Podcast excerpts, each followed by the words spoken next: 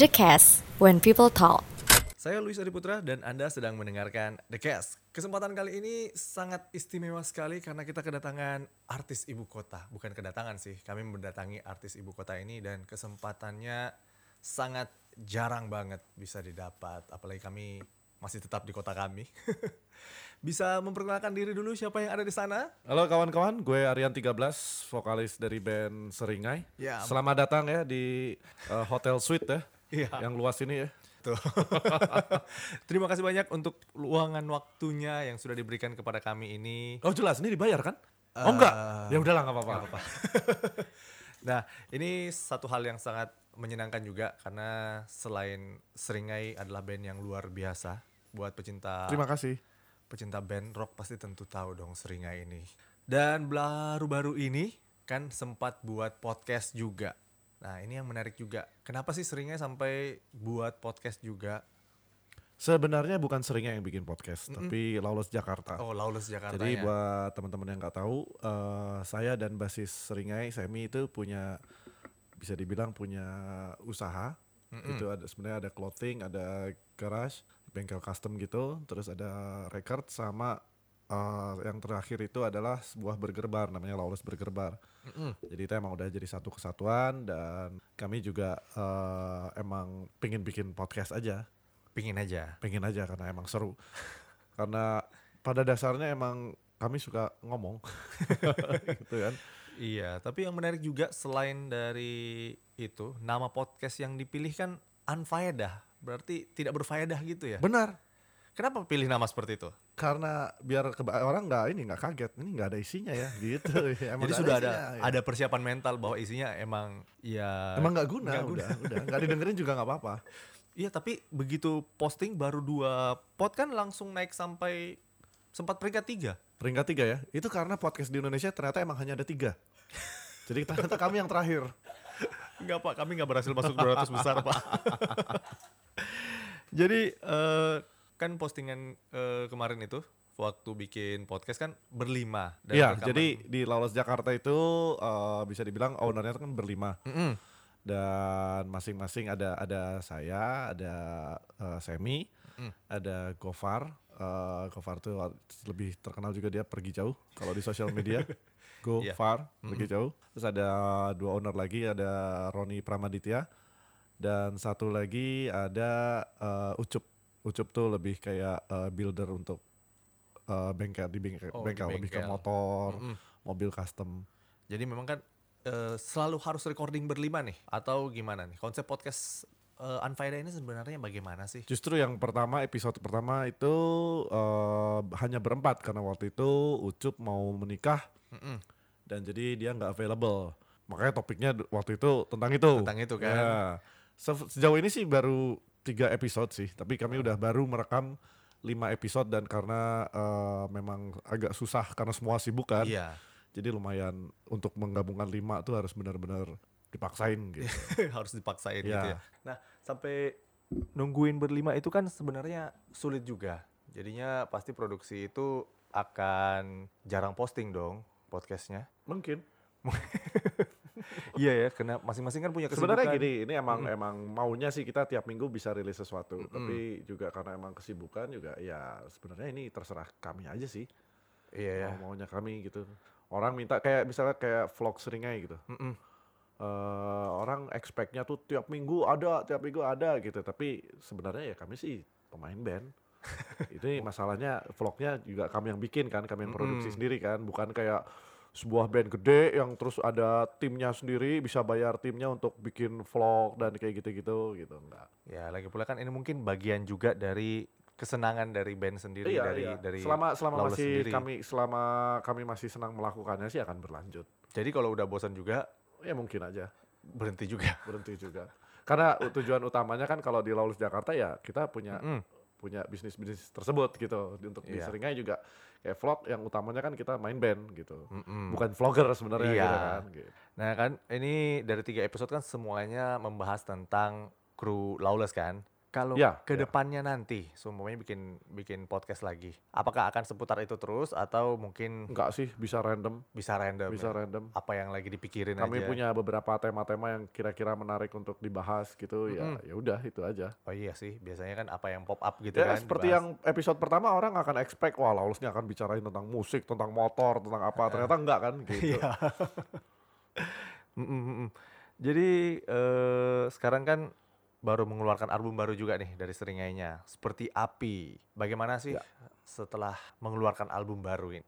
Eh, untuk Seringai ketika sebelum kami mengeluarkan album seperti api emang lagi apa ya bisa dibilang lagi kenceng kalau untuk main kita setiap setiap weekend kita rata-rata main tuh di weekend kan antara Jumat Sabtu Minggu kadang-kadang tiga kali kadang-kadang dua kali bisa bermacam-macam kadang-kadang kalau di Jakarta bisa se- eh, sehari dua kali misalnya lebih sore di Jabodetabek misalnya malamnya di Jakarta itu kadang-kadang ada jadi emang kami sebenarnya konstan main dan orang mungkin banyak yang nggak tahu kalau orang eh, awam karena memang kami nggak pernah masuk TV kan. Iya. Gitu.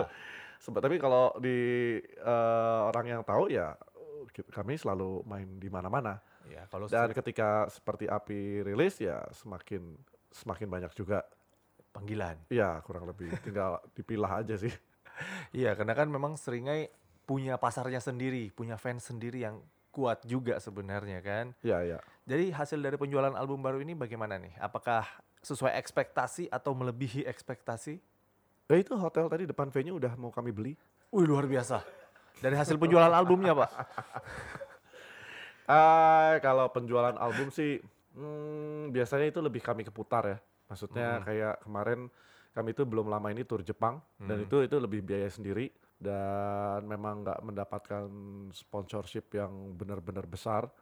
Jadi banyaknya ya kami bikin itu dan ketika se- kami mau rilis album pun Heeh. kami pengen bikin sebuah video klip yang yang emang seru dan itu membutuhkan biaya yang nggak nggak sedikit. Ya. Jadi uangnya diputar ke situ Diputar aja ke gitu. Jadi situ. jadi karya lagi. Jadi ini gitu sih. Wih luar biasa banget nih. Betul-betul memberikan eh, apa ya? Jawaban untuk para fans yang menunggu. ya kurang lebih lah begitu. eh mengenai kita mengenai yang lebih serius lagi nih. Pandangan Anda tentang rancangan undang-undang musik yang sempat heboh itu Oh itu sih gimana udah nih? jelas sih. Itu sih emang kami juga salah satu band yang keras menentang karena isinya kayak main-main ya. Kayak nggak awalnya sih bagus untuk eh, regulasi lebih kayak ke hak cipta, ke Iya. memberi royalti, musisi-musisi yang senior jadi eh, tetap mendapatkan hak royaltinya setelah pensiun misalnya. Tapi ternyata tidak dikawal oleh DPR jadinya malah yang keluar malah asal begitu kan. Malah Iya. kayak mau membelenggu kebebasan, Kebebasan. berekspresi musisi kan. Jadi jadi ya patut ditentang. Apakah perlu atau tidak? Ya kita ngobrol lagi aja. Karena sebelumnya emang kalau kami sih merasanya tidak ada tidak ada diskusi yang eh menyeluruh untuk ah, ah, para musisi Jadi ya. itu udah jelas. Tapi ya RUP ini sendiri kan udah ditarik. Ya sudah ditarik dari peredaran. Jadi emang ya artinya memang ke kita semua berhasil gitu menekan dan akhirnya menarik itu. Dan jangan lengah juga karena masih banyak RUU-RUU yang yang harus diawasi juga gitu tiba-tiba Ya. digolin isinya ngaco gitu kan bisa tuh atau bahkan mungkin seperti beberapa RUU malah yang seharusnya digolkan nggak digol-golin gitu Ya, itu Gitu. juga sih biasanya yang selalu menjadi kendala kalau pembentukan undang-undang. Tapi apakah ada dari peran pemerintah juga untuk memanggil lagi para musisi untuk menggodok RUU yang baru? Kemarin ini ada eh, kayak seminar ngobrolin sih tentang apakah musisi perlu eh, apa sih sindikasi mungkin perlu serikat atau tidak. Nah itu sedang diobrolkan sih. Mm-mm. Jadi mungkin jadi lebih ada perwakilannya lah. Mungkin gitu ya. ya. Ah, Nah, kita kembali lagi ke musik nih. 2013 lalu kan seringnya sempat jadi band pembuka di konser Metallica. Gimana kesannya jadi band pembuka di konser band yang ya legend seperti Metallica itu? Oh jelas senang sih. Maksudnya Metallica termasuk band yang eh, apa ya? Yang kami ikuti sejak masih ABG dan akhirnya bermain satu panggung dan bertemu dengan mereka emang emang apa ya? Buat kami pencapaian juga sih. Iya, buat itu punya rasa bangga tersendiri juga ya. Iya, iya, iya. Dan dan di backstage juga kami ketemu eh, para personil Metallica ya akhirnya ngobrolin musik juga gitu. Jadi kayak Jadi nyambung. Gimana ya kalau anak- menikmati. ketika anak metal ketemu anak metal lagi gitu jadi ya kayak ngobrol wah anjing lu mereka lihat t-shirt eh, kami lihat, oh ini gua pernah main di ini nih oh nah." jadi kayak ngobrol aja sih Jadi rasanya enak banget ya, nyambung banget juga ceritanya. Eh, nggak nyambung banget sih nggak tahu sih nggak selama itu juga sih ngobrolnya tapi ya ya senang aja sih Oh iya, ini luar biasa banget ya kesempatan yang ya jarang juga di oh jelas ya ya ya Seperti kami juga kesempatan yang jarang nih bisa ketemu dengan Aryan sendiri. ya jangan sering-sering ya Ya. nah, selain itu kan eh, selain ngeband makin rame kan sekarang Ya. ngeband makin sering juga konten YouTube juga ada kan, vlogging, kemudian podcast, eh, bisnis juga masih jalan. Bagaimana nih membagi kesibukan sebanyak itu? Bingung emang bingung Iya, jadi emang seadanya aja sesempatnya aja sih Jadi ya, ya sesempatnya aja dikerjain Iya. ya. Kalau ya. kalau sempat ayo kalau enggak ya nggak apa-apa juga gitu walaupun ada yang kok nggak ada kok nggak ada kok nggak ada gitu Mm-mm. Nah, selain bisnis-bisnis yang sudah ada, kan Ya. sekarang Lawless juga terjun ke dunia kuliner ya dengan burger Lawlessnya kan. Ya. Katanya sudah mendapatkan predikat burger paling enak di Jakarta. di Indonesia Ah, uh, cabangnya belum ada di Makassar loh. nggak usah Palu Wah. bahasa serigala juga nggak ada di Jakarta Oh ya nggak ada sih, ya. Dan sebagai oleh-oleh aja jadi oleh-oleh Oh, iya. Jakarta kan Ah. ya Jadi kalau ke Jakarta mesti beli burger Lawless ya, biar oleh-oleh dari. Jakarta. Jadi eh, sebagai owner sendiri nih gimana nih kesannya dengan respon masyarakat yang begitu bagusnya?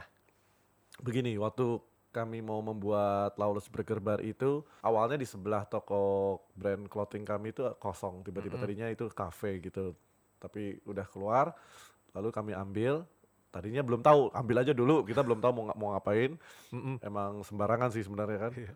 Awalnya mau dibikin mungkin apa ya bikin apa ya galeri alternatif kali ya karena mungkin agak kurang terus setelah dipikir galeri alternatif nggak ada uangnya gitu kan.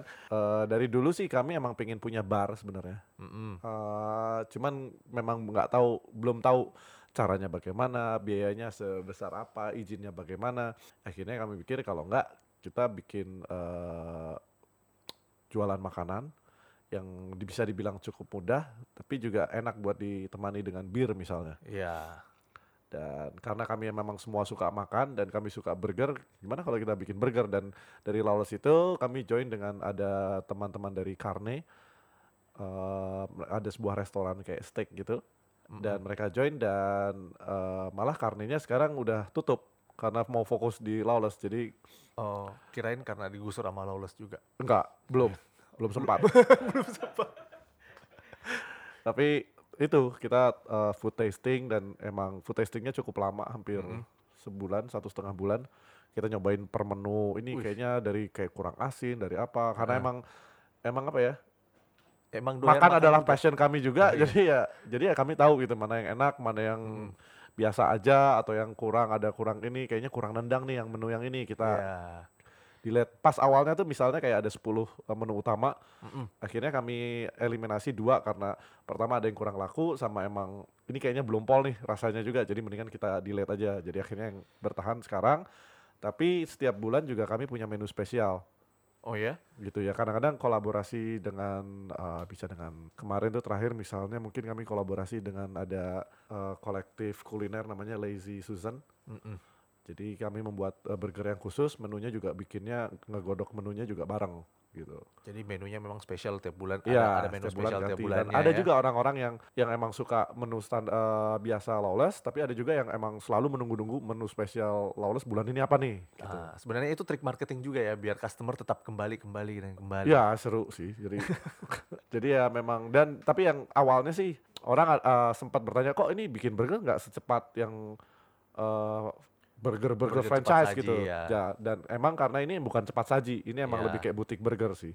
Mm-mm, Jadi bukan yang lama. Jadi tapi orang juga bisa lihat kan dapurnya kan kami terbuka. kelihatan. Jadi orang bisa lihat juga proses masaknya. Jadi emang emang langsung fresh gitu sih. Ya, jadi nuansa memang burger yang diproses secara lebih tradisional lah dibandingkan yang yang fast food kan sudah patty beku digoreng aja, Iya, udah tinggal aja kan. jadi gitu kan. Heeh, jadi memang sebenarnya ini karena passion dari Lawless sendiri yang hobi makan, akhirnya nyobain sampai satu setengah bulan, akhirnya memilih menu-menu yang terbaik, makanya bisa jadi the best burger in Jakarta kan. Iya, iya. Nah jadi Ada kok yang eh, kenapa nggak Lawless eh, juga itu apa bikin tempat kafe kopi misalnya. Heeh. Masalahnya kami nggak ada yang minum kopi. Iya, minumnya bir semua. Iya, minumnya bir semua. Jadi kayak mau bikin kopi, mau ikutan tren gitu kan, ya nggak nggak nggak ada nggak kehatian gitu. Jadi buat apa gitu. Iya, iya. Sementara kalau burger, oh gua Ada tahu burger yang enak, gua tahu yang kayak apa Oh, iya. gitu. Berarti mengerjakan sesuatu memang harus dengan passion nih, biar Harus. sukses kan. Jadi ada bayangan buat buka cabang nggak di kota-kota lain, Makassar nih khususnya? Kalau untuk eh, cabang di Jakarta, kami sedang proses. Mm-mm. Jadi kan kalau di Jakarta itu si Burger Bar ini adanya di Jakarta Selatan. Iya. Kami mau buat lagi satu lagi di Jakarta Pusat. Oh iya. Karena kadang-kadang orang eh, mau ke selatan juga macet. jauh sih enggak, tapi macet kan. Iya. Terus mau pakai GoFood misalnya, mau pesanan delivery gitu. Mm-mm. Kadang-kadang harga transportnya ya. lebih besar daripada harga burgernya misalnya gitu kan. Heeh. Jadi ya ya udah bikin di situ dulu. Terus ada beberapa kota yang eh, kami coba tes dan Hmm. ya kita survei aja dulu sih. Apakah Makassar masuk ke dalam Belum kota yang sih, dites? sejujurnya belum. Aduh kasihan banget ya Makassar, Susah juga kontrolnya soalnya. kejauhan ya. Iya. Beberapa beberapa orang kayak ada yang masuk email, ada yang masuk ke Hmm. DM-nya Instagram Lawless dan menanyakan bisa franchise atau enggak gitu. Mm-mm. Tapi ini mungkin terdengar seperti music snob atau apa, tapi gua tanya, "Oh, ada kami buka franchise. Eh, by the way, menurut kamu lebih heavy album Slayer yang mana? Rain in Blood atau Hell Awaits?" Ini kok tiba-tiba pop up quiz ya? iya, betar, kalau tapi menurut gua ini penting nggak penting, Mm-mm. tapi penting juga akhirnya karena eh si Lawless Burger Bar dibangunnya dengan semangat itu gitu. Kita Betul. punya eh, punya punya apa ya? Punya passion yang sama dan buat yang belum tahu di Lawless Burger Bar kalau di restorannya itu itu nonstop musiknya metal, dan Metal. punk rock. Iya. Yang belum tahu mungkin yang yang pernah eh, GoFood atau yang pernah misalnya apa ya? Cuma eh, dapat datang oleh-oleh. di pameran atau apa Heeh. di kayak di Jakarta Culinary Fe- Festival itu mereka mereka tahunya dapat burgernya kan. Mm-mm. Wah, ini enak nih. Aku ke tempatnya. Ya ampun berisik banget gitu. Eh sebenarnya juga nggak apa-apa karena ada beberapa yang komplain eh aduh ini di sini makan eh, makanannya enak Heeh. tapi kalau eh, untuk ngobrol atau apa nggak bisa. lama-lama jadi kayak makannya kayak diburu-buru jadi harus cepat gitu sementara kalau dalam bisnis oh bagus dong Iya. ayo Customer ayo. terputar Customer, kan? ah, Iya. ah, kosong lagi Ah. kursi gitu kan Sebenarnya ada ada ide juga nih buat pecinta burger Lawless Burger tapi agak tidak mampu bertahan dengan lagu metal. Mungkin bawa earplug aja nih sambil Bisa, nongkrong kan? iya bisa Iya. Tapi ya tetap aja dicurigai kan sama tapi ada owner. juga yang yang suka yang emang mungkin awam terus Mm-hmm. dia mereka merasakan experience makan di Lawless Burger Bar oh kayak gini ya kurang lebih kalau bar rock and roll mungkin seperti itu Iya. yang suka memang ya udah suka soalnya kalau dibilang nggak ngobrol juga sampai hari ini juga masih banyak orang yang datang duduk makan dan sambil ngobrol sambil ngobrol. ya Tapi kayaknya tinggal pergantian lagu begitu pergantian lagu kan nggak ada suara tuh tiba-tiba wah teriak eh oh iya suaranya kecilin lagi Iya. gitu. Serasa diskotik banget ya. Tapi lagunya ini metal Disko- semua. diskorok ya Iya, diskorok. oh kok diskorok rokotik anjing. Iya. Susah banget ya namanya. Jadi memang konsepnya Pokoknya ini, pokoknya kalau di Lawless Burger Bar adalah lu boleh eh, kalau ada sesuatu dengan makanannya yang yang kurang berkenan atau pelayanan atau service atau kebersihan, lu boleh kritik. Tapi playlist kami enggak. Playlist itu adalah Soul Lawless Bar ya. Iya, soalnya toh gua sebagai penikmat musik rock, gua sekarang kalau makan ke tempat lain ada beberapa yang playlist playlistnya emang bagus, tapi juga ada juga yang kebanyakan standar yang nggak terlalu mikirin playlist, pokoknya ada musik Ada gitu musik kan. kadang-kadang kan sama tuh ke mana-mana enak juga kan maksudnya di mana-mana ada bosas mengcover lagu-lagu gitu kan Iya, iya. ini lagi ini lagi ini lagi Dia ya. lagi, dia lagi. iya buat gue itu anjing nih shitty music nih gini gitu jadi ya Iya. ya biarin dong tempat gue rock aja metal Iya kan namanya restoran ya masalah lagu ya terserah owner lah yang milih ya. iya. Jadi berarti untuk cari rekan bisnis buka cabang pun harus sesuai konsep dan passion yang sama nih. iya nah, emang rencananya si Laos Burger Bar juga nggak nggak pengen buka banyak maksudnya bukan kayak franchise yang Yang brutal lalu ada ya. di mana-mana gitu nggak Eh, itu akan susah juga kontrol kualitasnya. Apalagi ya. kalau butik butik burger kan kualitasnya kan lebih harus terjaga juga. betul. Tapi kalau semuanya kita makan Plus harga jual juga gua nggak tahu nih. Ah-ah. Tiap tiap daerah kan beda-beda. ya Kalau menurut gue pribadi Sri Lawless Burger Bar ini bukan terlalu yang terlalu mahal atau terlalu murah. Ada range harganya macam-macam. Tapi juga mungkin kayak misalnya di beberapa tempat yang memang terbiasa dengan harga yang lebih murah itu agak agak sulit kita kami untuk jualannya juga gitu. kan. ya. Nah, kalau untuk eh, customer sendiri yang datang, apakah burgernya itu paten atau kan biasa ada yang minta eh, dikurangin ininya, ditambahin ininya. Customize gitu. Customize Bisa burgernya sih, bisa sih. Bisa. Oh. Asal nggak terlalu aneh-aneh dan nggak nggak terlalu nyusahin sih nggak apa-apa. Maksudnya bisa add-ons gitu kan ada. Iya, kan. add-ons. Boleh nggak tambah beef bacon? Boleh Mm-mm. nggak tambah kejunya atau apa gitu Ya. bisa. Ya nggak bisa mungkin kalau coba nggak pakai patty gitu kan nggak bisa ya. Ba- eh, bisa kalau terserah. Kalau emang Tapi harganya pengen- sama. Saya sebenarnya vegetarian tapi pengen makan burger itu pilihannya juga ada. Kami ada mushroom burger. Oh, jadi nggak jadi nggak pakai patty tapi pakai eh, portobello mushroom. oh jadi eh, abang sendiri ini vegetarian? Enggak enggak. Oh, tadi bilangnya? Ada pilihan menu oh ada vegetarian. Oh kirain abang Saya. Aryan. Oh iya. Vegetarian beda lagi. Oh iya. Siap bang. Kira. Oh jadi di sana juga menyediakan menu vegetarian, Ada ya. Vegetarian friendly lah. vegetarian friendly. Mm-mm. Ini wah luar biasa banget nih. Jadi memang pilihan burger yang eh, menyenangkan dan memuaskan. Atau juga ya. misalnya kalau teman-teman mau eh, lagi diet misalnya Mm-mm. nggak pengen makan karbo, biasanya kadang-kadang ada yang pesan jadi kayak si patty dibungkus dengan eh, misalnya keju tapi dia nggak pakai bunsnya, Ah-ah. tapi diganti sama lettuce. Itu juga Oke. bisa. Tapi tetap aja ada cheese-nya. Ya bisa nggak, Ya itu tinggal kan. minta aja sih.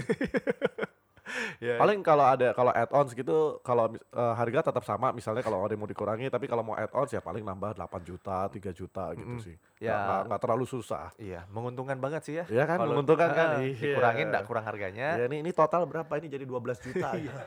Luar murah ya, biasa. lumayan murah. Ah, luar biasa nih. Jadi sepertinya bisnis kuliner adalah bisnis yang memang tidak akan pernah mati dan menguntungkan ya. Kalau enak. Kalau enak. Kalau kalau nggak enak nggak ada yang datang, Pak. Iya, udah tutup aja. nah, ini terima kasih banyak waktunya Bang Aryan sudah menemani Sama-sama, Luis. kami di sini. Sudah mengganggu waktu istirahat Bang Aryan juga nih. Terima Oke. kasih sudah menyempatkan waktunya bersama The Cast. Ada pesan-pesan mungkin buat pendengar kami dan pendengar eh, Seringai? Oke, eh, tidak ada. Oke, sekian. terima kasih. Oke, terima kasih. Eh, kami akhiri podcast kali ini karena sepertinya juga range waktunya sudah Udah jam lebih. setengah empat pagi ya. Ya, Iya nih, setengah empat pagi. Lagi sholat subuh ya. Ah, Eh, sholat berjamaah dulu kawan-kawan. Ah, Terima kasih sudah mendengarkan The Cast. Buat Anda yang belum follow akun Instagram kami, follow di E decast.id. Terima kasih sudah mendengarkan The Cast.